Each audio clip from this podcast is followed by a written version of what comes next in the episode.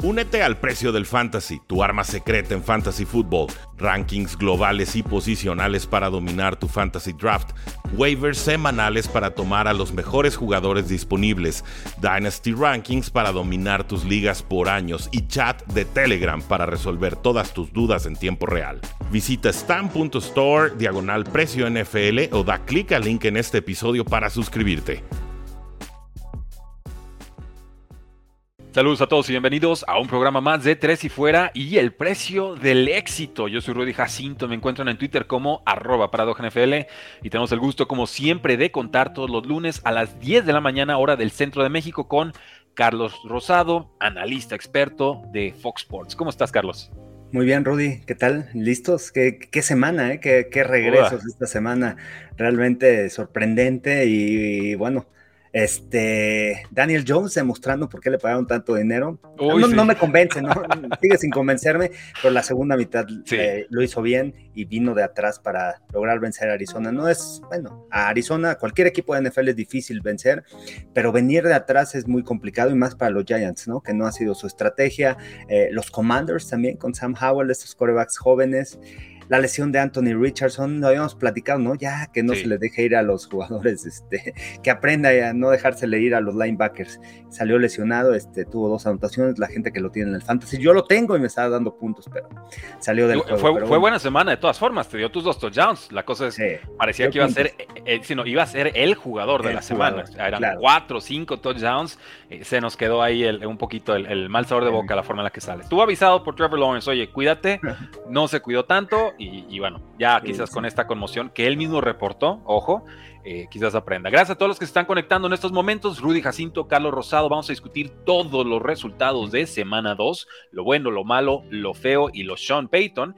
Y también, eh, por supuesto, los quiero invitar, como todas las semanas, a que se unan al precio del fantasy, este espacio que tenemos con rankings, waivers, alineaciones, chat 24/7. Ya hay gente que está apostando y está ganando su dinerito. Por ahí me pidieron recomendaciones de Survivor. Les dije, la segura es Cowboys, la segunda más segura es Buffalo. Y si tienen dos survivors y pueden arriesgar en uno para ir sumando equipos más fuertes más adelante, me atreví a decirles, vayan con Giants. Salió, sufrido, pero salió. Y los que tomaron a Giants ahorita tienen una ventaja competitiva sobre todos sus demás rivales en el Survivor. Así que únanse, ahí estamos, 4 dólares 99 centavos al mes. Código QR lo encuentran como stand.store diagonal precio NFL o en el link que está debajo de este podcast o video. Carlos, ahora sí, vámonos con con todo, venga. Quitamos el comercial, te pongo el lado izquierdo para poderte dar zoom en tu momento de fantástico análisis. Búfalo 38, Las Vegas 10. Estos primeros 5 minutos de partido parecía que Raiders iba directito y casadito al Super Bowl, pero los 155 minutos fueron de los Buffalo eh, Bills. Vimos a Josh Jacobs eh, todavía algo oxidado, le dan todas las oportunidades, pero no parece todavía el jugador del año pasado. Jimmy Garoppolo adecuado, pero no un jugador trascendente, todavía no estamos en ese punto. Devante Adams algo tocado entrando a este partido. No jugó Jacoby Meyers, lo extrañaron. Realmente esta, esta secundaria de Las Vegas se concedió mucho. Tres touchdowns a, un Josh Allen eh, que entró muy preciso, 13 pases completados en sus primeros tres intentos, 274 yardas, tres touchdowns. Hubo por ahí un touchdown de, de Davis, algo balanceado con las alas cerradas. James Cook, fantástico por aire. Espero que poco a poco le den más por tierra. Eh, creo que este es el búfalo que esperamos y lamento informar a los fans de Raiders porque me caen muy bien, aunque no me lo crean. Esto también son los Raiders que, temía que fuéramos a ver, ¿no? Un equipo todavía incompleto. Sí, todavía les falta, ¿no? El, tema defensivo, que es, ha sido sus debilidades, ¿no? A lo largo de estos años. Este, yo esperaba un poquito más también de ello. Yo esperaba un juego mucho más cerrado. La línea está en nueve y medio no pensé que, la fueran a cubrir. Sabía que Buffalo venía de varios errores en contra de, los Jets. Eh, había visto a los Raiders bien, había, los había visto jugar bien, pero realmente no, no pudieron detener. Y, y, lo que me gustó de los Bills de Buffalo, de las cosas que necesitan mejorar esta temporada y creo que lo hicieron en este partido es el tema del ataque terrestre, el tema de utilizar a James Cook, creo que rebasó las 100 yardas, pero es importante. Los Bills quieren llegar a playoffs, quieren ser un equipo contendiente, no le deben recargar todo el peso a Josh Allen en cuestión de lanzar constantemente el balón, tienen que correr el balón. El año pasado promediaron arriba de 4.5 yardas por acarreo. Es un equipo que puede correr el balón, así que no abandonen el ataque terrestre y eso va a ayudar mucho a Josh Allen a los intercambios de balón. La defensiva me gustó, se vio rápida, robando balones, pases interceptados, provocando cosas interesantes, dejando en buena posición de campo al equipo rival y bueno, realmente los Bills se vieron como lo que esperamos de esta temporada de ellos, un equipo contendiente y aprovechando, viniendo de, de, la adversidad, de haber perdido en contra de los Jets, de todos los intercambios de balón.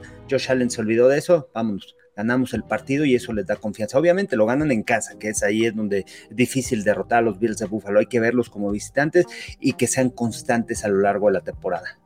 Sí, para mí realmente el tema de la semana 12 es, se confirma o se desmiente lo que vimos en semana 1, ¿no? Eh, realmente hasta semana 4, semana 5, no le tomamos el pulso a los equipos, no sabemos realmente quiénes son, contendientes o, pretendientes. Aquí Búfalo dice, olvídense de la semana 1, esto es lo que soy en semana 2 y, yo compro más esta versión de semana 2 que realmente los accidentes, intercepciones y demás que vimos en, semana 1. Bien por Búfalo.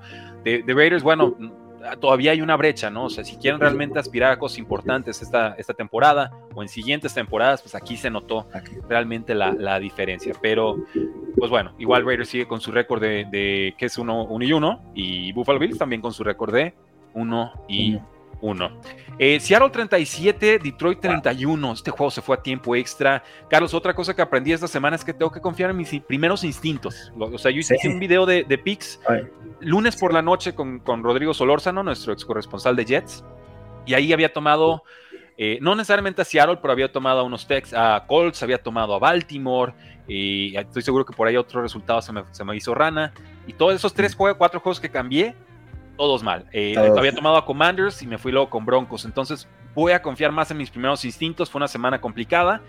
Pero eh, tenemos que darle una palomita a Gino Smith porque juega sin sus dos tackles ofensivos titulares. Uh Metcalf salió lastimado en algún punto del partido y responde de todas formas con 328 yardas, dos touchdowns, una serie ganadora de, con un pase de 6 yardas a Tyler Lockett para anotación en tiempo extra. Eh, y la defensiva, aunque Seahawks fue muy permisiva, consiguió por lo menos un pick six con Trey Brown. Entonces aquí no responde realmente la defensa, el pateador estuvo errático y Seahawks logra sacar un resultado. Como, como hizo primero quizás a, los Seahawks y luego pasamos a Lions. Mira, yo, en mis picks puse a los Seahawks, creían que podía levantar esta semana, Detroit iba a hacer la prueba de fuego después de haberles ganado, venían motivados, se presentaban en su estadio y venían motivados de, de, esta primera semana, ¿no? Un equipo que tiene una gran línea ofensiva, un Jared Goff que está jugando muy bien, me parece que Jared Goff juega bien, pero bueno, el pase interceptado que le afecta, ¿no? Al equipo de Detroit, pero por otro, vamos a tocar el tema de Seahawks, ¿no? Porque muchas veces hablas no, este equipo ya se derrumbó, este equipo tiene muchas lesiones, pero también juega eh, el papel del entrenador. Pete Carroll está demostrando que es un gran entrenador en jefe. Lo que hizo la temporada pasada, lo platicábamos en, otros programas, cómo levantó al equipo, cómo lo llevó a postemporada cuando nadie creía en ellos. Este año igual, primera semana, les ganan en su casa un equipo Seahawks. ¿Qué pasa con ellos? Muchas lesiones enfrentaron en este partido y de repente llega Gino Smith, pum, pum, empiezan a conectar y ganan el encuentro. 37-31 de visitantes, fallaron dos goles de campo. O sea, pudieron haber ganado antes el, el encuentro fallaron oportunidades. Y creo que, creo que eh, hay que darle mucho mérito, ¿no? Eh, eh, en el tema de Pete Carroll. y hay dudas, ¿no? En el tema de, Detroit. O sea, si realmente es ese equipo dominante, si es ese equipo que se vaya a llevar la norte de la nacional, realmente esa, esa división que parecía que iba a estar pareja, que, que Green Bay, que Minnesota, de repente Detroit 1 y 1, Minnesota 0-2, Chicago es un desastre 0-2, este, y, y quién se va a colar, ¿no? En, esa, en el, norte, ¿no? Entonces, ¿qué va a pasar con, con, Detroit? No sé, no sé si creerle, no sé si no creerle. Me parece que tiene un buen equipo, mm, eh, tiene una defensiva sólida que ha mejorado mucho en comparación de la temporada pasada, pero realmente será Jared Goff, ese coreback que los pueda llevar lejos hasta, hasta playoffs, que los pueda llevar hasta el campeonato de la conferencia, que los pueda ayudar a ganar la división. Muchas dudas todavía en Detroit, un equipo también joven. También hay que dar eso, ¿no? Hay que hablar de eso, ¿no? Es un equipo joven también. Al final, si tú ves a los jugadores, ves la línea ofensiva con Penny Sewell, ves a la defensiva con dos linebackers jóvenes, sólidos, pero jóvenes. Entonces, este, vamos a ver hasta dónde llega Detroit y bueno, y aprovechando que Minnesota ya perdió sus dos primeros partidos, que Green Bay perdió, se colocan uno de uno, entonces están empatados con los Packers. Eh, gracias a todos los que están comentando en estos momentos. Vamos a estar eh, resaltando sus comentarios, por supuesto. Si tienen que ver con el partido del que estamos hablando, si me preguntan de Cowboys, pues ahora lo pongo al ratito que hablemos de Cowboys. No, crean que me brinqué su comentario de, de, a gratis. Eh, sobre los Lions, completamente de acuerdo contigo, Carlos. las limitaciones que puede haber de pronto con Jared Goff, ¿no? Que se acercaba a este récord de más pases completados sin intercepción y, se lo interceptan con un pick six dolorosísimo que realmente termina por romper este, este partido. Unos Lions muy agresivos también, pero creo que aquí de más tuvieron tres intentos de cuarto down, fallaron dos veces, una de esas fue en cuarta y dos en su propia 45, en el tercer cuarto Detroit ya tenía ventaja y de esas entregas de balón terminan consiguiendo 14 puntos los Seahawks, ¿no? Y, y, en un juego que se va a tiempo extra, pues evidentemente eso fue fue la clave. Eh, resaltar que David Montgomery sale lastimado, probablemente fuera varias semanas. Jameer Gibbs, sus prestaciones suben y, veremos si algún otro jugador puede ir creciendo en este backfield. Y destacar este comentario, quizás. de, adelante. Y, tienes que aprender, ¿no? Cómo, cómo ganar los juegos en la NFL. O sea, un juego en la NFL no nada más es empezar, es empezar fuerte, es cerrar es la segunda mitad no cometer errores. Ya vinieron los ajustes y evitar cualquier tipo de errores. Viendo aquí lo que sucedió en el juego, eh, empieza la segunda mitad, balón suelto. Después en el tercer cuarto, final del tercer cuarto, los paran en, eh, cuarta oportunidad. Es otro intercambio de balón. En, eh, en, el cuarto cuarto, una intercepción. O sea, pierdes tres balones en la segunda mitad. Es muy complicado ganar un juego así, ¿no? O sea, más con un equipo, pues que sale con todo, competir, generando, sabe competir. sabe aprovechar esos errores, es oportunista y no puedes cometer esos errores, ¿no? Entonces le, costaron los intercambios de balón a Detroit, necesita proteger el balón. ¿Sabes qué me sorprende mucho de estas dos primeras semanas de la NFL? No sé las estadísticas, no sé si ya salieron las estadísticas, pero cuántos balones se han perdido en los partidos. O sea, vimos el jueves por la noche y cuántos intercambios de balón hubo. Vemos este partido, intercambios de balón. Me tocó narrar el de Jacksonville contra Kansas, también una cantidad de, de, de, fumbles, de pases interceptados. Entonces, muchos intercambios de balón en estas primeras dos semanas. No sé si vaya a ser récord, ¿eh? No tengo, o sea, no tengo la estadística. La, voy a buscar, ¿eh? Pero de lo que he visto en los partidos y de lo que he presenciado, nunca había visto en dos semanas que los equipos perdían tantas veces el balón. Sí, creo que estamos resintiendo la falta de eh, uso de titulares en pretemporada, Carlos. El año pasado también recuerdo que las ofensivas arrancaron muy lento, eh, algo oxidados. Recordemos a los Bengals que también empezaron, eh, no había lesión de Burrow y empezaron lento también. puede, puede haber algo de eso, pero tendría que irse depurando, limpiando esa circunstancia conforme avanza la temporada. Veremos. Tennessee 27, Chargers 24, otro juego que se fue a tiempo extra. Qué, frustrante ser fan de los Chargers, Carlos. Qué frustrante realmente. A ver. no sé, no sé. O sea, grave error, ¿no? O sea, cómo dejan a Brandon Staley ya. Ay, es, es, sí, tú lo, o sea, lo estás diciendo y es correcto. O sea, todo tiene que ir hacia allá. ya lo habíamos platicado. O sea, no es posible que lo pongan en, como un gran coach y todo. Es una mente defensiva. Y, no puede, y él es el que manda las jugadas a la defensiva. Él tiene esa responsabilidad, además de ser, de mandar el partido.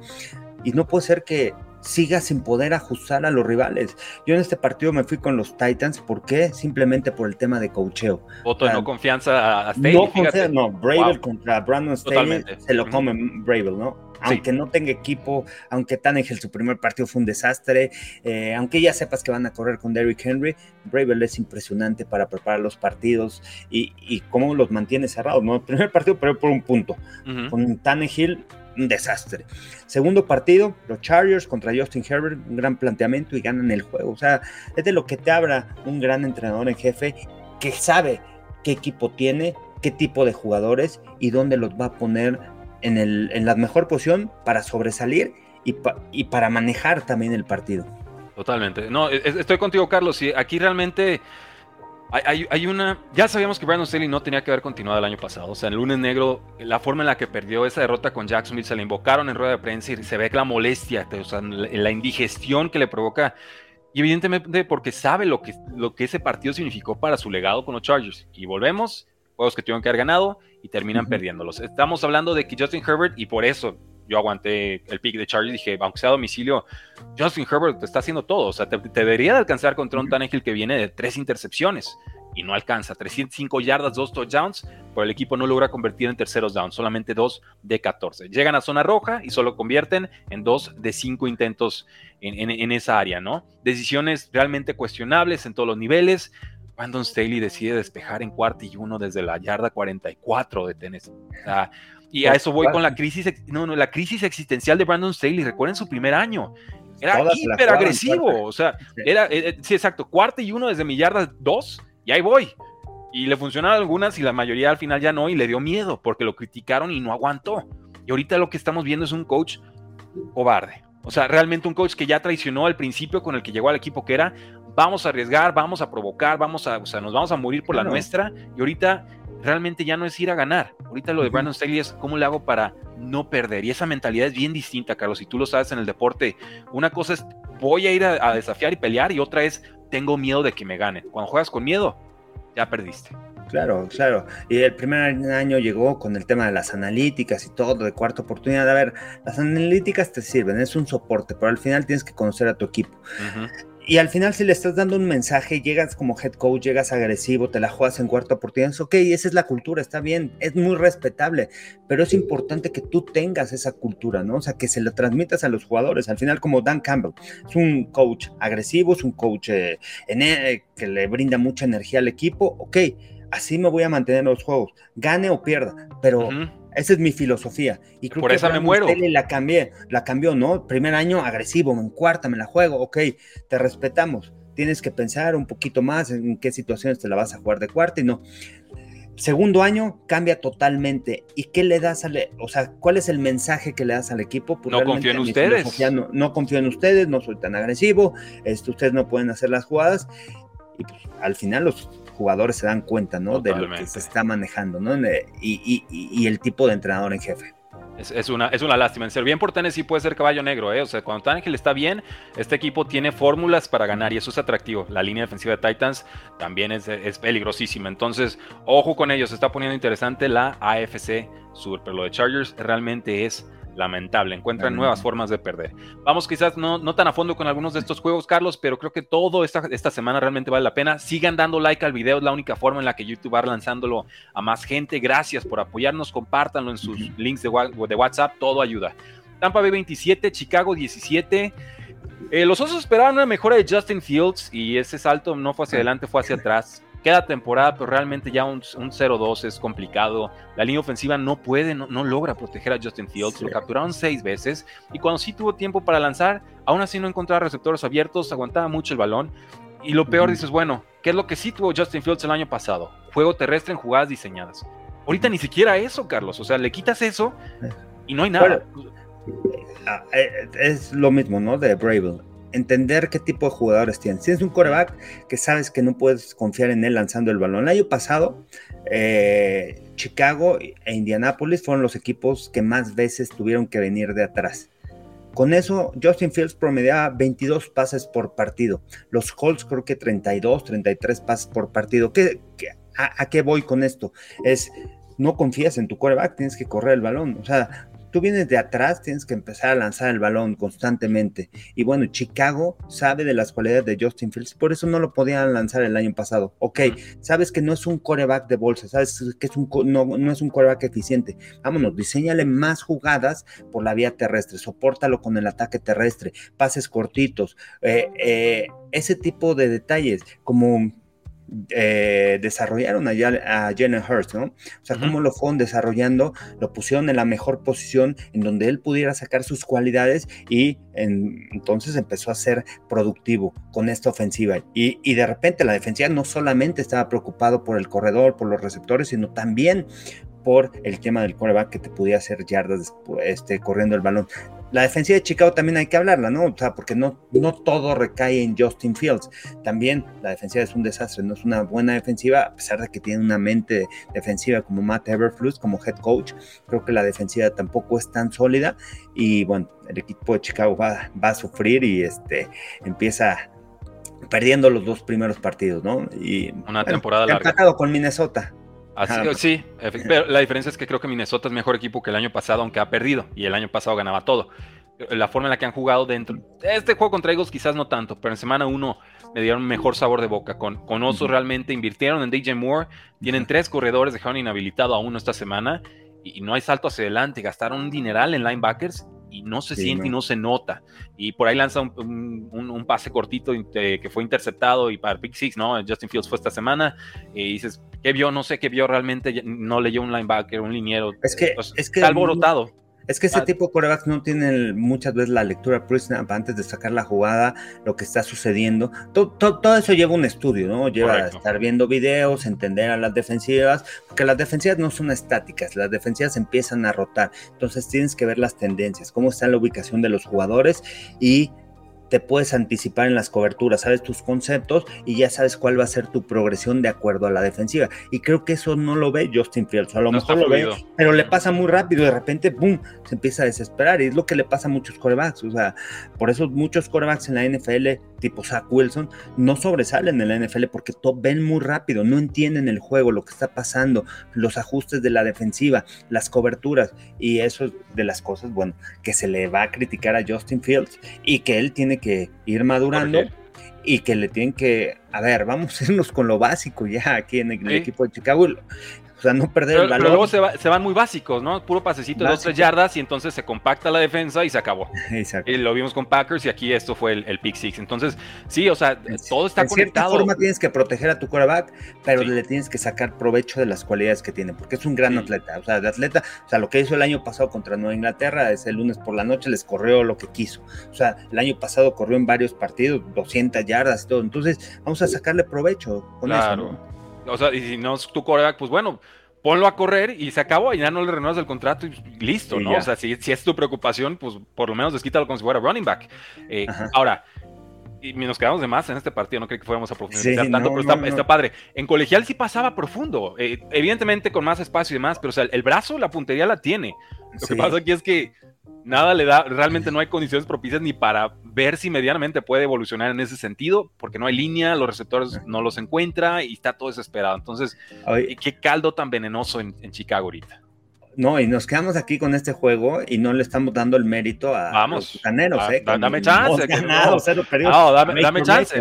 Me encabronaron a Mike Evans, no le dan su contrato y papá, ahí te voy, ¿no? 71 yardas, o sea, tremendo, ¿no? Es una, una locura. Y, a ver, aquí estoy, soy de los mejores receptores en la NFL, tengo tamaño. Y, este, y Baker Mayfield también.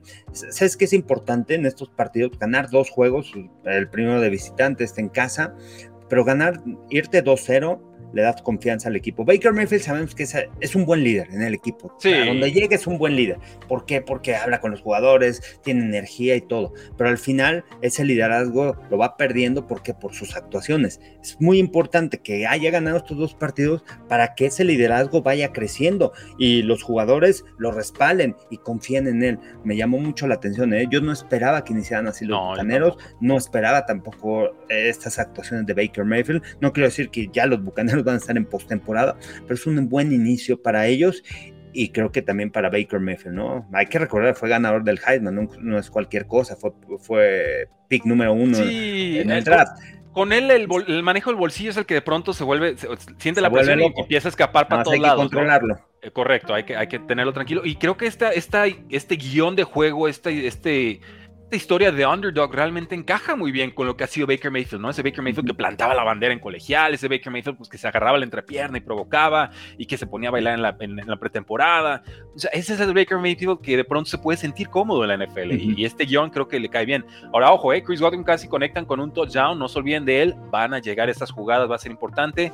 Baker Mayfield termina con 317 yardas y una victoria en la que cometió cero errores. Y la defensiva de Buccaneers tuvo seis capturas y un Big Six. Buccaneers, una de las sorpresas más gratas en esta eh, temporada. Vamos con los demás juegos, Carlos, que se nos acaba el tiempo.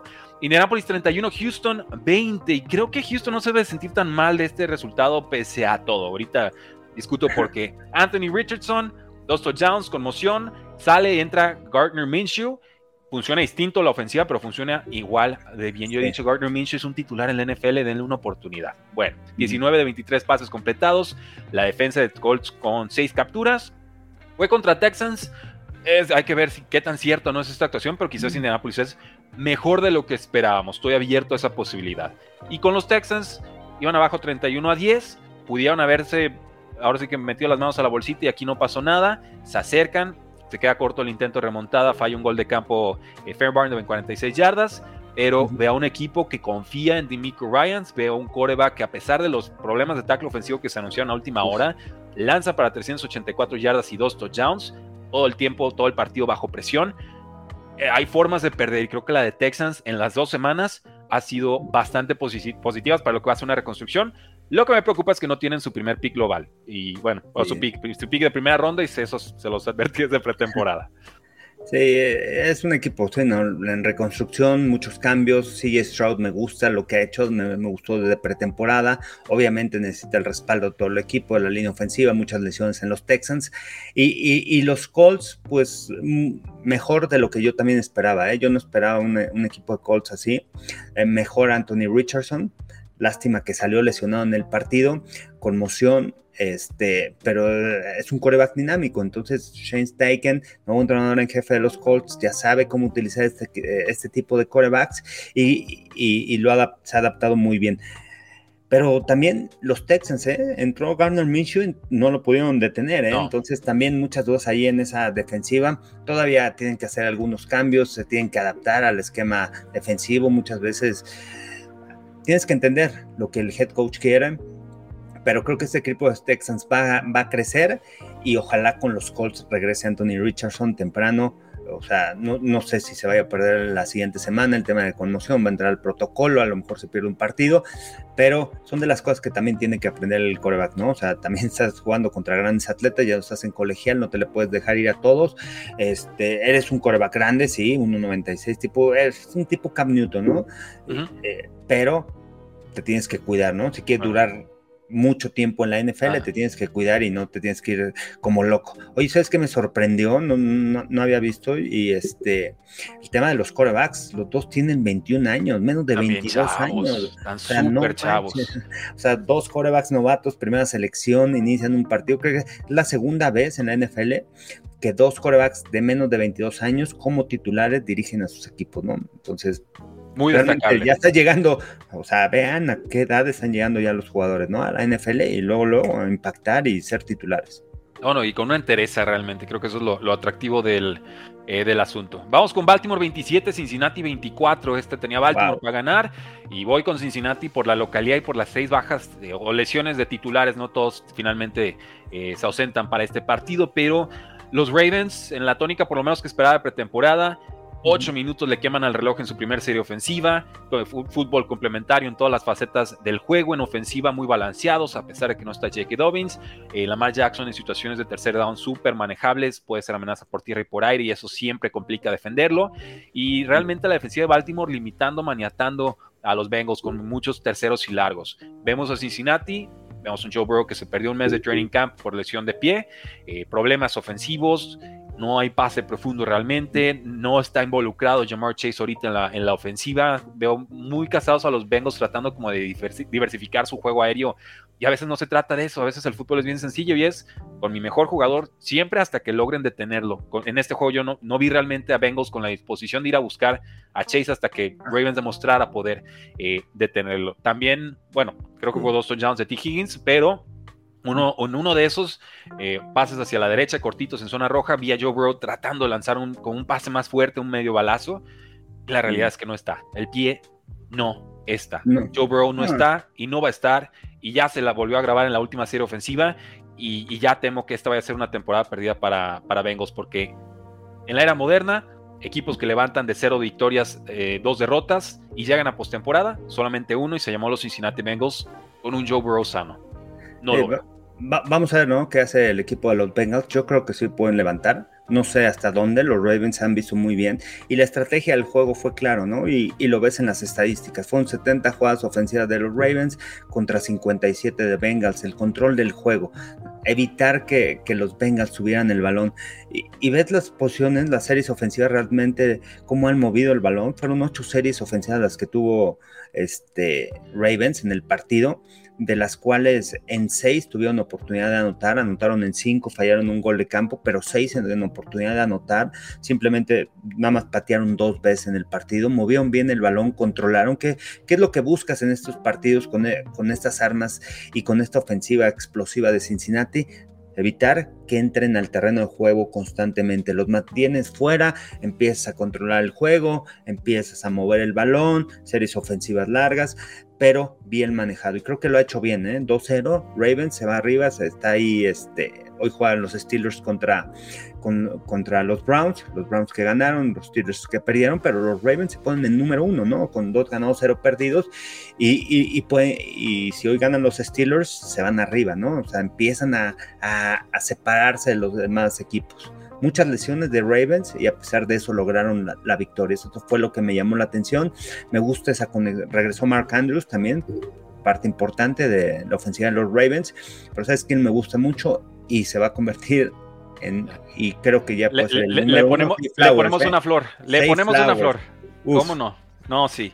Yo, yo en una liga Superflex, que es donde puedes usar dos corebacks, se va a convertir en un Superflex el, año, el próximo año, pero este año todavía es una liga normal.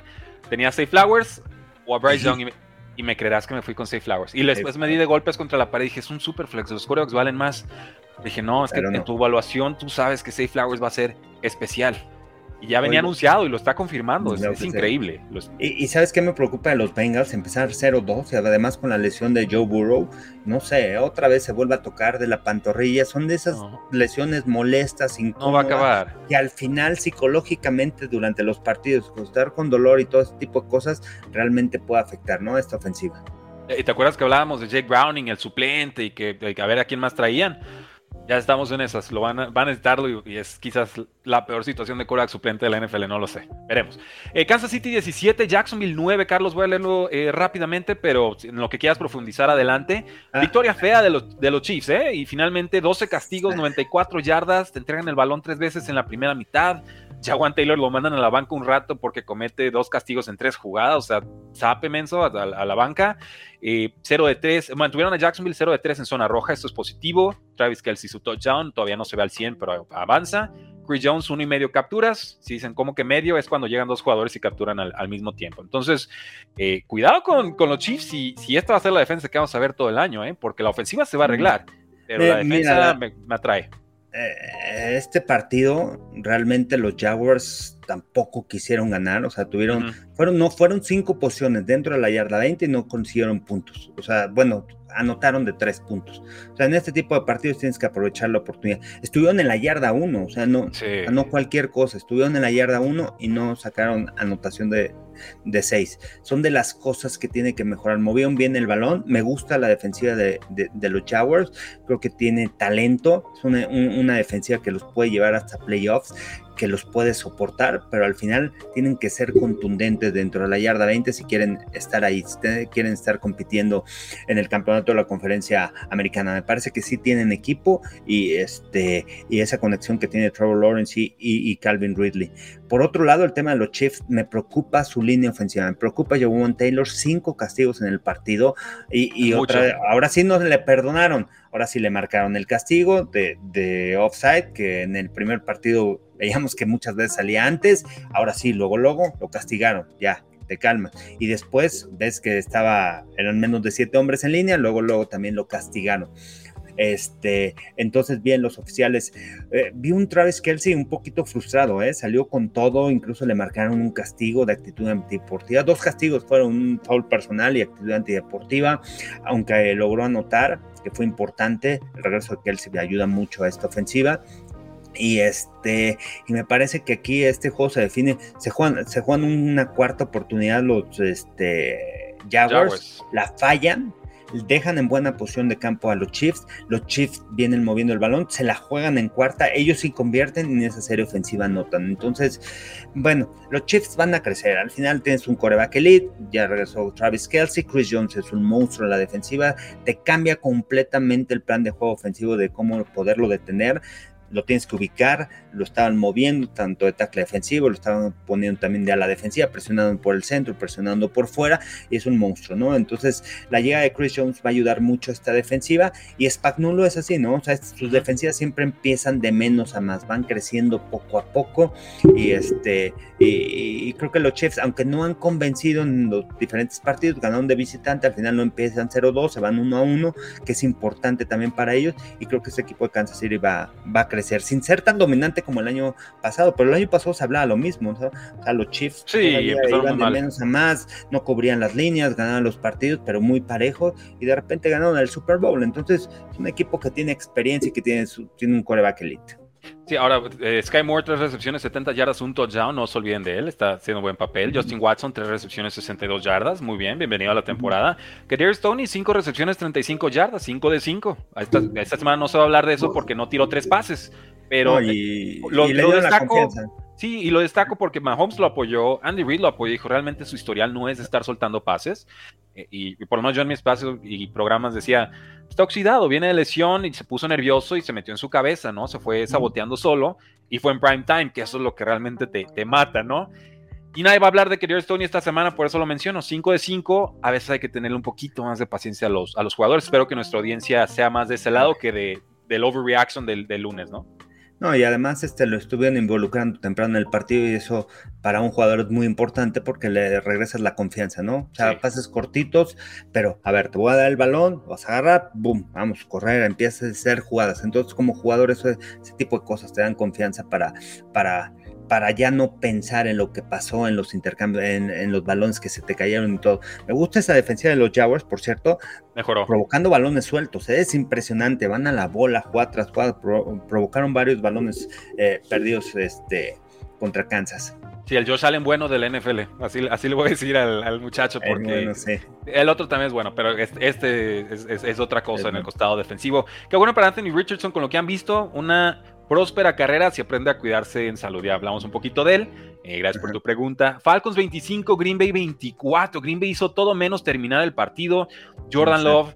Yo, ya, ya, estoy, ¿eh? O sea, Jordan Love, cora de franquicia, háganle como quieran. Tres pases de touchdown, cero intercepciones. No juega Christian Watson, no juega Aaron Jones. Y aún así eh, juegan bastante, bastante bien. El tema es que Falcons anota 13 puntos sin respuesta. No hubo respuesta defensiva de Green Bay con Villan Robinson y Desmond Ritter, errático en la primera mitad, realmente creció mucho. Vi por fin gestos de, madurez en esa segunda mitad, de playmaker incluso, ¿no? Este, por ahí creo que el touchdown de Matt Collins desgraciadamente no cuenta, pero este juego estaba 24 a 12 y los Packers lo dejan ir. Falcons con mucho amor propio y lo que gustes, pero en un cuarto no te pueden anotar tantos puntos sin respuesta. Y es increíble, ¿no? O sea, como viniendo de atrás con un equipo que no lanza el balón constantemente, que no confían en, su quarterback para lanzar el balón, su fortaleza es el ataque terrestre, este, bien de atrás y ganan el partido. Este, creo que hay que darle también mérito a Arthur Smith, ¿no? Con lo que ha hecho con, con los Falcons, este, con un equipo en donde su fortaleza es el ataque terrestre, su defensiva ha mejorado, no, no es elite, pero ha mejorado, limitando a, Jordan Love a menos de 200 yardas fue importante después de la primera semana. Este, y yo lo que destaco es cómo vinieron de atrás, ¿no? O sea, la, la, manera de venir de atrás sin una defensiva elite, sin una ofensiva tan explosiva, este, una estrategia diferente que es de los Falcons, que es controlar el reloj de juego, que es correr el balón, que es series ofensivas tan largas, y, pudieron venir de atrás, y realmente yo no me esperaba, ¿no? Ese triunfo yo creía que los Packers iban a ganar, porque veo unos Packers sólidos, unos, Packers que en las tres facetas del juego, ofensiva, defensiva, equipos especiales, este, son sólidas, y bueno, algo también importante de, la entrevista de Jordan Love al acabando el partido, se echa el equipo, ¿no? Encima, en cuestión de que yo tuve la culpa por esta derrota, que es importante siempre que un líder asuma, asuma la responsabilidad. A lo mejor no es completamente de él, porque al final, bueno, son diferentes circunstancias, no ese quarterback sneak este, va a marcar la diferencia, pero, pero es todo el equipo. Pero al final él toma esa responsabilidad y él se pone de esa camisa, ¿no? De líder, soy el líder en el equipo, vamos a mejorar y todo va a empezar por mí. Y, eso es importante, ¿no? Para un joven y para si alguien quiere ser líder en, alguna organización, no empezar a señalar quién tuvo la culpa, asumir responsabilidades y vámonos, lo que sigue. Entonces, este... Así es. Eh, eh, esas son de las cosas positivas que yo le veo a los Packers y, los Falcons 2-0, ¿eh? 2-0. ¿Qué, división está la Sur, ¿eh? Está atractiva. Nadie, nadie creía y hoy juegan los Santos contra los, las Panteras y ganan los Santos. Se pueden poner 2-0, tres equipos con dos ganados 0, pero es una división que, todos pensaban que, era la más débil. O bueno, o, o así se ve en el papel, en el roster, pero equipos que van invictos, ¿no? Por lo menos ya dos. Sí, eh, y podrían ser tres, bien dices. Eh, últimos apuntes de este partido. Eh, juega AJ Dillon de titular, pesa como 250 libras y al primer contacto al suelo. Realmente yo estaba a bordo de ese tren por lo que mostró hace dos temporadas. El año pasado no hizo mucho. aquí oficialmente y en este momento yo me bajo del tren de AJ Dillon. ya me parece un corredor del montón. No puede ser. O sea, no puedes tener el peso de Gary Blunt y que te tumbe un safety que pesa la mitad que tú. No, no puede ser. Sobre todo ante la ausencia de, de Aaron Jones. Yo creo que si juega Aaron Jones, este juego lo ganan facilísimo porque hubieran podido controlar mejor el, reloj. Y, y, Villar Robinson, 172 yardas totales, es todo lo que nos prometieron. Y, y, aquí en el tema de coaches, ¿no? Nada más para finalizar con este juego, Matt LaFleur y, Arthur Smith, ¿no? Arthur Smith sabe lo que significa o lo cómo ganas un juego en la NFL, en el cuarto cuarto. Al final son juegos muy parejos y es clave que en el cuarto cuarto logres sacar puntos y, y logres cerrar fuerte.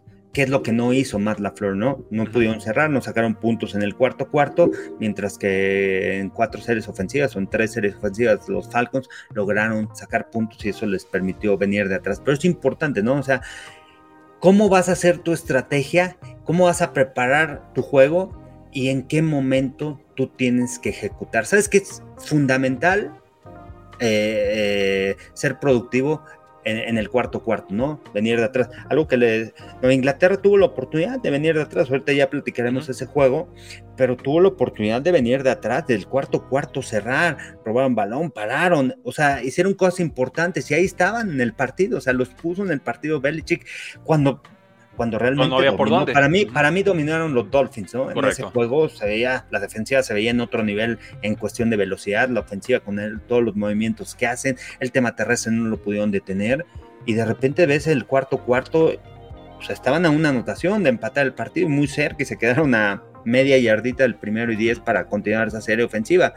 Pero pero es importante destacar este tipo de cosas para que la gente también entienda, ¿no? El fútbol americano, o sea, más allá de la yarda, las estadísticas y todo, cómo los coaches tienen que ganar un partido de, eh, fútbol americano y lo importante que es ese cuarto cuarto en cuestión de generar puntos y hacer cosas importantes, ¿no? O sea, llevar, llevar, y llevar, y manejar momentos. Realmente para eso se le paga a los coaches. Ellos no tienen que estar haciendo todo, tienen que tomar las decisiones acertadas y precisas y exactas en los momentos correctos, ¿no? No, volverse locos ante las circunstancias. Y, realmente ahí es donde se ve el temple de los equipos. Hay, hay ahorita equipos con récord 0 y 2, con los que yo estoy más impresionado que equipos quizás que están 1-1, ¿no? Y dices, eh, no termino de comprarla. Eh, saludos a los Giants, 31 a 28 contra Arizona Cardinals. Esta transición me quedó muy bien. Eh, ¿Cómo los calificamos, Carlos? Giants permitió 60 puntos esta temporada en seis cuartos antes de anotar su primer punto. O sea, esta, frases que no quería decir jamás en mi vida, pero vamos por partes. La defensiva de Cardinals es buena, es adecuada, tiene sus momentos. El pass rush es, complicado. Iban arriba 28 a 3 en el tercer cuarto y se les despedazó la vida. El ataque, el, defensa, y les anota entonces Daniel Jones 317 yardas, 259 por aire, 58 por tierra, consigue 3 touchdowns te lastimas a Juan Barkley, parece que va para varias semanas esta lesión. No sería season ender, pero sería grave. Y aquí, eh, pues, si creen en las victorias morales, pues Cardinals se pónganle otra victoria moral, pero pues 0 y 2 y, contando, ¿no? No, y, hablando otra vez de los entrenadores, ¿no? Brian Dable, te vas abajo en el medio tiempo, hablas con tu equipo, sabes, a ver, ¿qué necesitamos para ganar? Necesitamos esto, esto, esto, tal, tal. Detener, series ofensivas cortas del equipo de Arizona, detener, darnos el balón y tenemos que anotar, no, no arriesgar tanto. y, realmente ejecutaron al final. A mí sí me llamó mucho la atención porque Gigantes no veo que sea un equipo que pueda venir de atrás. Lo pudo ejecutar, pudieron venir de atrás y Daniel Jones tuvo una muy buena actuación en la segunda mitad. Realmente desquita el dinero que le pagaron este año, esos 40 millones por temporada. Este, la lesión de Saquon Barkley les va a afectar, no, no creo que va a estar, vaya a estar listo para el jueves por la noche, pero sí me llama mucho la atención la manera de llegar, de, de, venir de atrás y este y al final darles la vuelta al partido y, cerrar con ese gol de campo y, la victoria, ¿no? O sea, eh, aunque es Arizona, Arizona peleó contra los Commanders, me ha gustado eh, este equipo, cómo ha peleado, pero no es un equipo que te juega 60 minutos, entonces también tienes que entender al rival contra el que te estás enfrentando y creo que esas pueden ser las palabras de Brian Dable, o sea, porque lo demostró Arizona, ¿no? En la semana 1, no, no, no, fue un equipo que pudo cerrar en contra de los Commanders, que empezó fuerte, que empezó robando balones, pero al final no pudo cerrar. Y, y entonces dices, bueno, es una debilidad, es un equipo joven, es un equipo que no tiene tanta experiencia, con nuevos entrenadores, este, nuevo entrenador en jefe, nuevos coordinadores, entonces tenemos que aprovechar eso en la segunda mitad y esa confianza que les da Brian Dable para, para lograr venir de atrás, ¿no? Entonces, qué importante fue, qué importante fue, qué importante fue eso en el tema mental para los jugadores como organización, porque después de dos partidos, tantos puntos que hayas recibido, no habías podido mover el balón, de repente vienen de atrás, ganas el partido como visitante después de la paliza que te puso Dallas, ok, o sea, sí, a ver, lo que hicimos el año pasado, nos llevamos, fuimos a postemporada, este año empezamos mal, pero tenemos equipo para, para pelear, ¿no? En ese este que también está bien peleado, ¿eh?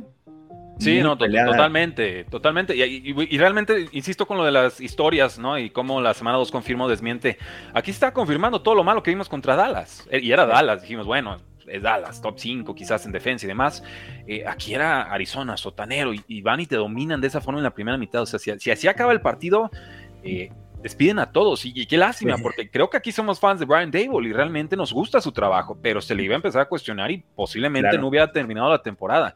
Creo que esta, esta victoria es un bálsamo y, bien por los Giants y por sus fans, no me deja tranquilo el partido ni de cerca, pero reescribes de alguna forma el, arco de la historia de tu temporada, porque 0-2 esa forma, eh, olvídate, o sea, no, nadie sobrevive a eso, ¿no? Hasta no, todas las críticas, ¿no? Peligra. En Nueva York, sobre todo, lo tú sabes cómo Las críticas en Nueva York y las críticas a Daniel Jones, ¿no? O sea, ¿cómo le puedes pagar tanto dinero a este coreback? Y Tienes un Saquon Barkley, este, no le quisiste extender contrato, eh, simplemente le diste incentivos, realmente no le diste lo que merecía a Saquon Barkley y un coreback que no te vaya a llevar a ningún lado. Entonces, también fue importante, ¿no? Para, para mantener tranquila a la prensa, oh, porque sabes que iban a empezar a hablar. Oh, sí, de todas formas ya están hablando, pero, pero se, apaciguaron un poco los comentarios. Rapidito, gente, para los que se acaban de conectar, eh, los invito al precio del fantasy. Ahí estamos con rankings, waivers, alineaciones 24-7, chat de Telegram para que resuelvan sus waivers, sus dudas. Si van 2-0, únanse para seguir ganando. Si van 0 y 2, únanse para dejar de perder. Ahí los esperamos, tan.store, diagonal precio NFL. Eh, Washington 35, Denver 33. Commanders no hizo nada la primera, el primer cuarto y medio de partido.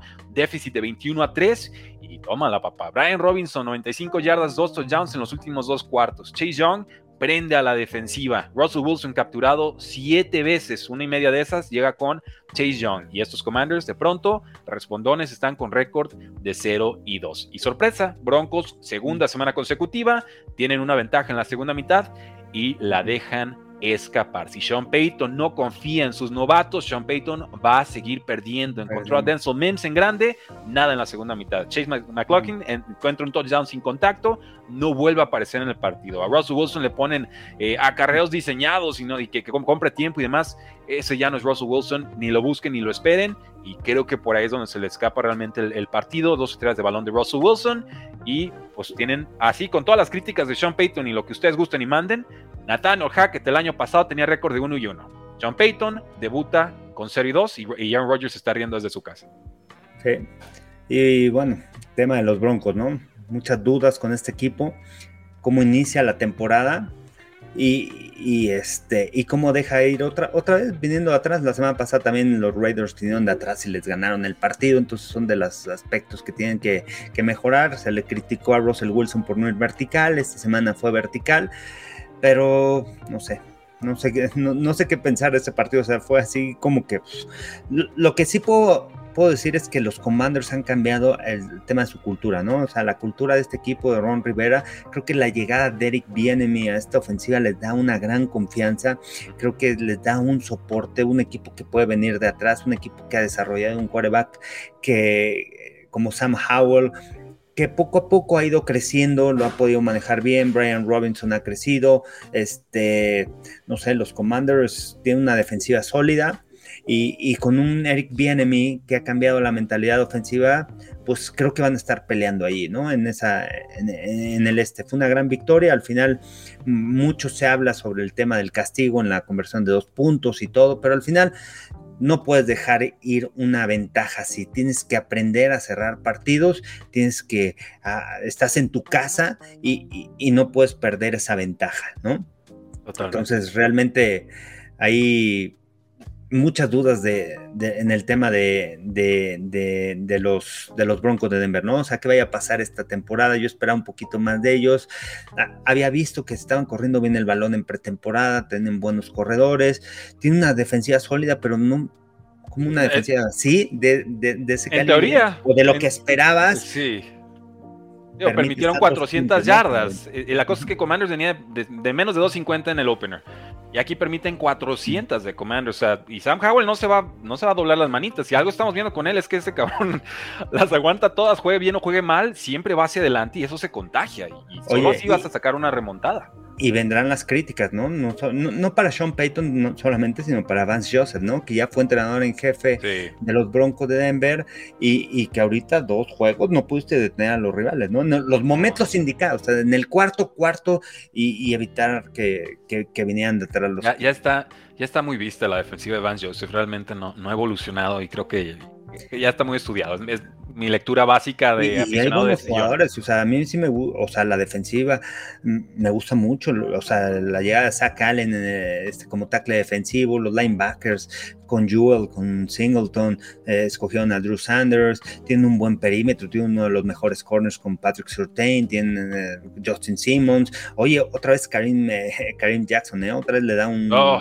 golpe tan fuerte al receptor. Qué, bueno que lo la semana pasada sacó lesionado Jacoby Meyers y ahora ¿A, quién fue? Eh? a Logan Thomas, ¿no? Fue a Logan Thomas y lo dejó en knockout. A ver, se va a convertir en Bernard Porlar, este, este compañero. A ver, Karim Jackson es el líder del equipo. es el capitán y el que marca la tónica. Y, hay problemas de indisciplina, tira a matar.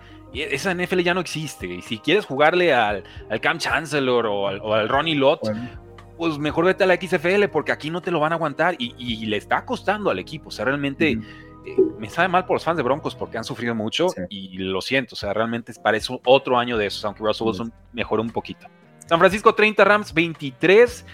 Eh, aquí ya tenemos que resetear expectativas. ¿Qué confirmamos en semana 2? Que Matthew Stafford está sano, que, que Karen Williams en este esquema estilo Shanahan, McVeigh va a funcionar, que Cam Makers va a ser cambiado, pero que todo lo que pensamos de la ofensiva de Rams, tírenlo por la borda. La ofensiva de Rams va a funcionar este año siempre y cuando Stafford esté sano. Y cuando regrese Cooper Cup, no se va a borrar Puka Nakua, ¿eh? O sea, Puka ya se ganó su lugar en la historia y en esta ofensiva de los Rams. Eso es lo que yo me llevo.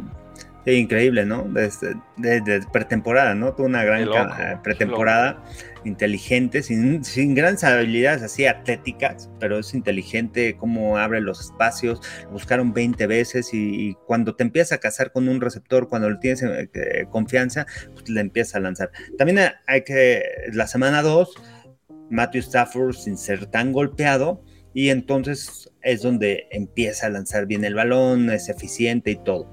Era difícil ganarle a los 49ers, los 49ers parecía que estaban jugando en casa, ya sabía, este, mucho más de una afición de los, Rams ahí en el SoFi, pero, este, pero pelearon y creo que buen trabajo, ¿no? El que hace Sean McVay para, para mantener un juego cerrado este, un juego divisional con unos 49ers que dominaron la semana 1. Brock Purdy, pues más o menos, no fue un gran juego para él. El tema terrestre es importante y, soportado con una defensiva, ¿no? La defensiva de San Francisco está eh, en otro nivel, tipo la de los Cowboys. Este, y, bueno, creo que San Francisco es uno de los contendientes, ¿no? Rápido, semana 2, ganan ganan su partido, un partido difícil, era complicado porque es rival divisional, porque se conocen muy bien, pero al final sacan el triunfo y este y se colocan adelante. Sí, y nos pregunta aquí Rapidito, Chester Montes, saludos, soy, señores, soy fan de Bills. ¿Qué saben de Devante Adams? Sabemos que salió del partido contra los Buffalo Bills, fue volado por conmoción, tenía 6 de 8 targets atrapados para 84 yardas y un touchdown. Entonces este final fue, fue amargo, ciertamente, porque estaba teniendo un buen partido. A las 30, Jets 10, bien por la defensa de Jets, pero lo que ya sabíamos, Carlos, con Zach Wilson no va a alcanzar. No va a alcanzar, hay que buscar algo más. Sí, no, no, no les da y este, muy, muy limitado en muchos aspectos. Este, la defensa de Dallas está también impresionante, la velocidad que tienen, con la que juegan Micah Parsons en todos lados. Realmente el trabajo que ha hecho Dan Quinn en esta defensiva para, para para saber cómo utilizar a Micah Parsons también es importante porque pues, en todos lados está la velocidad que tiene dominando en el centro del campo. Y, más allá de lo de Zach Wilson, yo creo que el tema de la línea ofensiva no hace muchos problemas. Y cuando no tienes una buena línea ofensiva, cuando te están dominando, Dwayne Brown quería cubrir a Micah Parsons, va por fuera, le ganó en varias ocasiones, provocó castigos. Este, Mikai Baton también esa primera selección que sufrió muchas lesiones en los primeros años, realmente no ha, no ha sido tan destacado. Tamaño muy grande, entonces creo que tiene muchos problemas en la línea ofensiva y bueno, eso lo supo manejar muy bien este Dan Quinn, la defensiva y este y presionaron a, a, Zach Wilson, ¿no? Y, el juego de los, de, los, de, de los cabos sacando puntos, goles de campo y obligando a los Jets a venir de atrás, ¿no? Sabían que los Jets no podían venir de atrás, un Dak Prescott bien, o sea, todavía no se puede dar una evaluación concreta, yo creo que de esta ofensiva, ¿no? Pero me ha gustado, ¿sabes qué me ha gustado? Aunque ha sido conservador en muchas ocasiones y, y, al final lo quiere arriesgar y mejor se acerca y, y, es cuarta oportunidad y viene el gol de campo, este, el play calling de Mike McCarthy, ¿no? ha estado bien ha estado bien y, creo que, o sea, le ha ayudado a controlar, a controlar el juego. Vamos a ver en duelos en donde los Cowboys tengan que venir de atrás si Mike McCarthy puede hacer un buen play calling, ¿no? pero están cuidando a, Tony Pollard, ¿eh? O sea, lo que hemos visto de Tony Pollard es su piso y está jugando bien, pero quieren que dure toda la temporada y, cuando explote, de mí acuerdan, ¿eh? Va a ser 150 y dos touchdowns y una locura. volvió a anotar en este juego. Y, aparte, cómo están mezclando a los corredores, porque tú quieres llegar con piernas frescas o lo más sano que puedas al final de la temporada, noviembre, diciembre. Ahorita no, no, no importa que le des tantas veces el balón, entonces lo están mezclando Dudley está haciendo un buen trabajo, Dudley Bong también. Entonces tienes ahí un respaldo de dos corredores que van a ser productivos, que te dan buen soporte, que los puedes meter en el segundo cuarto y que le das un respiro a Tony Pollard. Pero realmente cuando tienes apoyo de la defensiva y, hay fútbol americano complementario en cuestión de robos de balón, de buena posición de campo, no te tienes que preocupar tanto. Entonces los Cowboys tienen un top top 2, ¿no? No sé si ellos o los 49ers como mejor defensiva hasta ahorita, ¿no? Tengo 49ers, tengo 49ers, pero nada más porque los rivales han sido más impresionantes del lado de, San Francisco, siento yo, pero, pero veremos. Miami 24, Patriotas 17, este fue el partido de Sunday Night Football. La ofensiva aérea de Dolphins fue distinta, ahora tuvo que conformarse con jugadas más cortas y, y yo tomé a Patriotas, y creo que tú también, Carlos, porque esperaba sorpresas eh, de Bill Belichick. Sabía que no iba a permitir que Terry le, corriera o, bueno, atrapara para 200 yardas, porque su especialidad es correr al mejor receptor, y no lo hizo. Y, me gustó el planteamiento inicial. Claro que cuando hay un fumble, pues adiós planteamiento, pero el planteamiento inicial eran tres safeties, ¿no? O sea, ¿cuánto llevaba sin, por no, yo sin ver un big nickel en, formaciones? Y entonces. Bueno, lo estuvo utilizando, lo estuvo jugando, lo jugó Minnesota, ¿no? Les corrieron el balón. Lo intentaron. Y, y ese es el tema. no concedo atrás. Los de adelante tienen que cuidar muy bien sus gaps. Los linebackers tienen que tener lo que decías, tu defensiva rápida. Si los linebackers son rápidos, muy buen recorrido. Y que creen, Raheem Monster tiene velocidad olímpica y por ahí truena el partido. Ha diseñado así por Bill Belichick, pero finalmente con expectativas de poder controlar el juego terrestre mejor.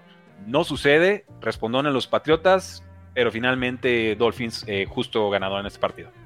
Sí, creo que para Patriotas va a ser una temporada larga, muchos jóvenes en la línea ofensiva y creo que ese fue uno de los principales problemas en el equipo eh, en este duelo, aunque lo mantuvieron o trataron de mantenerlo cerrado al final, este, creo que los problemas en la línea ofensiva afectan mucho y al final la confianza del coreback empieza a perderse y no hay protección y, es difícil poder venir de atrás, ¿no?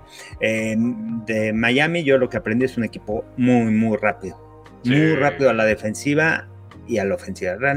creo que la llega Big Fangio en esta defensiva y este y ya se esperaba, ¿no? Que, que era la debilidad de Miami creciera y, creo que lo están haciendo. Realmente lo que hacen con Bradley Chop, si se mantiene sano, Jalen Phillips, este, Javon Holland, o sea, tiene una defensiva sumamente rápida. Realmente me llamó mucho la atención ese cambio, ¿no? En el equipo de Miami, obviamente la ofensiva, la distribución del juego, eh, la velocidad con la que lanza el balón, este, mucho play action, muchos movimientos. Me han gustado los movimientos, me ha gustado. Voy a estudiar más la ofensiva de, Mike McDaniels, que se le criticó el año pasado por no correr el balón. Este año mucho mejor.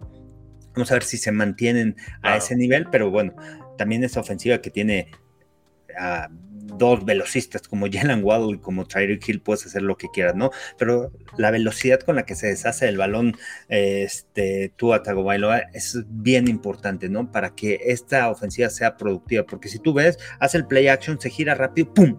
Y el balón, o sea, el release que tiene tan rápido que le da la oportunidad al receptor a agarrar el balón y después generar yardas después de la recepción, o sea, no pierde tiempo. Este, realmente están haciendo un buen trabajo. Me ha gustado lo de Tua, que se mantenga sano. A pesar de ahí, regresó Taron Amstead, no, no sé si va en la línea ofensiva. No, me, no me fijé, no, supe. Bueno, te lo confirmo ahorita. Pero este, pero un equipo de Miami que se ve bien, que se ve sólido, más allá de lo que es lo que, no inactivo, ¿no? Y, inactivo y, Jalen Phillips. Había, lesiones en la línea ofensiva, sí, pero realmente pues protegiendo bien a Tua, ¿no? No tienes a todos líneas ofensivos, hay lesiones que haces deshacerte rápido del balón, ¿no? Ya sea en jugadas de play action rápidas o en quick game. Y los movimientos al final pues desbalancean a la defensiva y evitan que puedas checar a tu receptor, ¿no? Con esos movimientos que hacen, este, realmente bien manejado el equipo de Miami, pero lo que más destaco es la defensa. Sí, ahora con los Patriotas, Cristian González, 40 yardas, menos de 40 yardas para Trick Hill. Esa intercepción, ¿eh? Estuvo brutal. Eh. Y, Trick Hill brinca muy bien, ¿eh? Brutal, está, cañón. Es de, es de, niño grande esa, esa jugada, se le veía muy contento al colombiano. La defensa le va a dar oportunidades a los Patriots. El tema es que la ofensiva se acerca, pero no, no termina de matar. En la semana 1 fueron dos jugadas de Kishan Booth, se quedan cortos. Aquí es un fumble temprano de Mary Douglas que, que, hay que decirlo, realmente lo atacan por atrás, no espera el balón. O sea, no espera ser atacado por un liniero defensivo desde ese ángulo, pero pues él tiene que cuidar acarrear mejor y no lo hace. Ahí se, se descompone el juego. Eh, y, dos jugadas, de, digo, nomás lo voy a dejar como apunte de los profes, de que con cortito la de Ramón de Stevenson me pareció que si era para, para, avanzar las cadenas, no lo va para atrás. Y la de Strange, que es este pase lateral de Mike Gesicki, que, que cae pero no cae no había así como que evidencia incontrovertible para una reversión total. Sí, también, ¿eh? era, más, era más probable que voltearan esa que la otra. Entonces, realmente me, extraña que siendo locales, porque yo sé que la afición cuando grita sí le mete presión a los referees, eh, aquí no, realmente la localía no se, no se hizo sentir en ese sentido. Eran decisiones que yo hubiera dejado como se mantiene y seguimos jugando, eh, revierten ambas. Obviamente en un juego cerrado eso también pesa mucho. Eh, pero esto, Carlos, y con esto nos despedimos. Equipos especiales. Creo que presenciamos una jugada que se va a convertir patente, latente, manifiesta y presente en todos los esquemas de equipos especiales. Y es esta jugada en la que viene alguien desde fuera, en movimiento de movimiento, parece que se va a correr atrás de la línea defensiva. Y toma la que corta el ángulo, brinca, estira, bloquea balón y dices, oh Dios mío, ¿por qué no había visto esto antes en mi vida? Qué belleza. Sí, ¿por qué no había pensado en eso, no? Dices en equipos especiales, ¿por qué si la defensiva puede estar en movimiento sin cruzar la línea de golpeo, obviamente te puedes mover lateral, puedes venir de atrás y puedes generar esa presión por fuera. ¿Por qué? Porque tienen mayor velocidad y además es importante el ángulo, ¿no? O sea, puedes tomar un ángulo encarrado y además el wing, pues realmente cuando quiera quiera bloquearte, tú ya vas a estar pasando. Oye, y falla otro gol de campo hacia la izquierda, en el sentido contrario, donde vuelve a amenazar, ¿no? Ni no llega la pelota. Pero la existencia de la amenaza después de lo que sucedió se le metió en la cabeza, ¿eh? Porque la falló gacho. O sea, iba, iba, y de pronto se, abre. Entonces, creo que esa jugada la van a poner en todas las cintas de juego, de todas las pretemporadas, de todos los equipos, porque fue una cosa. Y van a empezar a desarrollar cosas así similares. Así, así es. Desgraciadamente, para Patriotas, no terminan ganando. Récord de 0 y 2. Está muy difícil levantarlo hay cocheo, hay ciertos jugadores, pero también hay errores puntuales de unos patriotas que solitos se pegan el tiro al pie al inicio de los eh, partidos. Carlos, nos quedan eh, dos juegos, evidentemente los, los, partidos que se jugarán el día de hoy. Tenemos un Santos contra Panteras y un Browns contra Steelers. Solamente te pediría tus predicciones. Mira, el de Saints va a estar apretado, creo confío en que Derek Carr puede sacar este partido, pero ojo, eh, Bryce no ha jugado mal, juegan en casa, el debut de este coreback este, como local. Me, me, quedo con los Saints, yo en este partido, rápido. Y este. y, en el, Brown Steelers, no sé qué pensar. Creo que la lesión de Cam Hayward puede afectar para el tema terrestre, para detener la carrera. Este, tienen buenos linebackers, ¿eh? los Steelers. No sé, este juego sí. Voy con. Creo que le puse a los Browns. me quedo con los Browns. Estamos en las mismas, Carlos. Yo también me voy a ir con los Browns en este partido. Dice Chester Monterrey, les invito a las mejores hamburguesas y papas rellenas en Guadalajara. Están por la terraza Oblatos en GDL. Ahí está el comercialazo. Con todo gusto, hermano. Deja este. Le voy a tomar screenshot a esto. Soy muy fan de las hamburguesas. Carlos, si algún día andas por Guadalajara, nos Ahí voy a visitar. y disfrutamos. Chester, muchas, muchas gracias. Ahí luego nos vemos para ver un partidito de NFL. Eh, tus redes sociales, Carlos, para despedirnos. Arroba Carlos Rosado V, TikTok, Twitter, Instagram, Carlos Rosado 15 en Facebook, Carlos Rosado Sports en YouTube. Y bueno, sigan las transmisiones, sigan los programas de, Fox Sports, este jueves por la noche. Buen, buen inicio, ¿eh? Giants contra 49ers. Lamentablemente creo que no vamos a ver a Saquon Bark después de la lesión en el partido, en el tobillo. Y este, y bueno, los partidos del domingo ahí sigan también por Fox Sports. Claro que sí, yo soy Rudy Jacinto y me encuentran en todas las redes sociales como Precio NFL. Ya estamos subiendo videos de picks y de previas en todas las semanas. Gustaron mucho, los vamos a mantener en el formato que lo hicimos porque la NFL no termina y nosotros tampoco. Así fuera.